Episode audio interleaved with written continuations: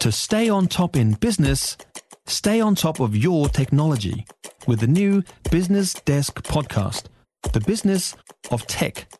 Listen on iHeartRadio or wherever you get your podcasts. There's only one way to say this the bozos running New Zealand rugby need to go. And just, just in case you're thinking I'm being a bit harsh, according to the Merriam Webster Dictionary, a bozo, a bozo is a foolish or incompetent person. Although when it comes to New Zealand rugby, I think the or bit isn't needed, and instead the bozos there are foolish and incompetent. This is not new, not a new view for me. For the past year or so, with the long drawn out All Blacks coaching debacle, New Zealand rugby's bozoness has been on show for the whole world to see. I mean, yes, Foster has had an appalling record in terms of team success on the field, but somehow, mysteriously, he's kept the job. And more recently, we had Razor Robertson going AWOL and saying the other week that some sort of announcement about the All Blacks coaching job is coming real soon, which put the cat amongst the pigeons at Rugby HQ. Uh, just on that, by the way, I think Razor was stupid to do that. Sure, he's frustrated.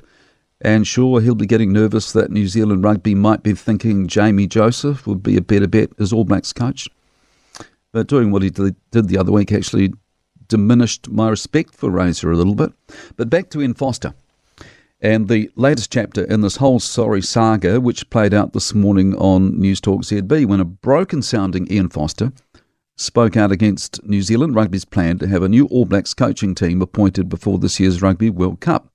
Well before this year's Rugby World Cup, actually, because it's understood that the rugby bosses are keen to have the new coach confirmed by April, five months before the start of the World Cup in France five months out from Ian Foster, hopefully leading the All Blacks to victory.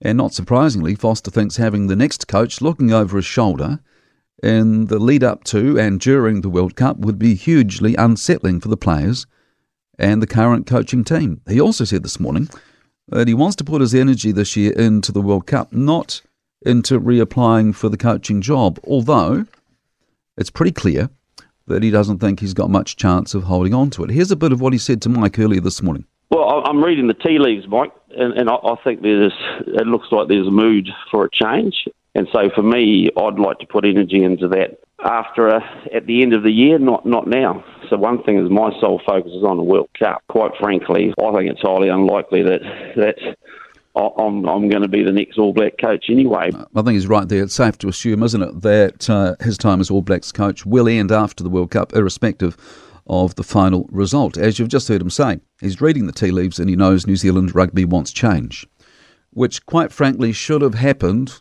way before now. Foster should have gone last year after the Irish series, and Razor should have got the job. Simple. But New Zealand rugby seems terrified of Razor. But, you know, what would those bozos know? But even if they are terrified of him, they should just give him a go. And if he blows it, he blows it. He could be brilliant, it could be a disaster. Either way, though, I don't think New Zealand rugby should be making any decisions until after the World Cup in France in September and October.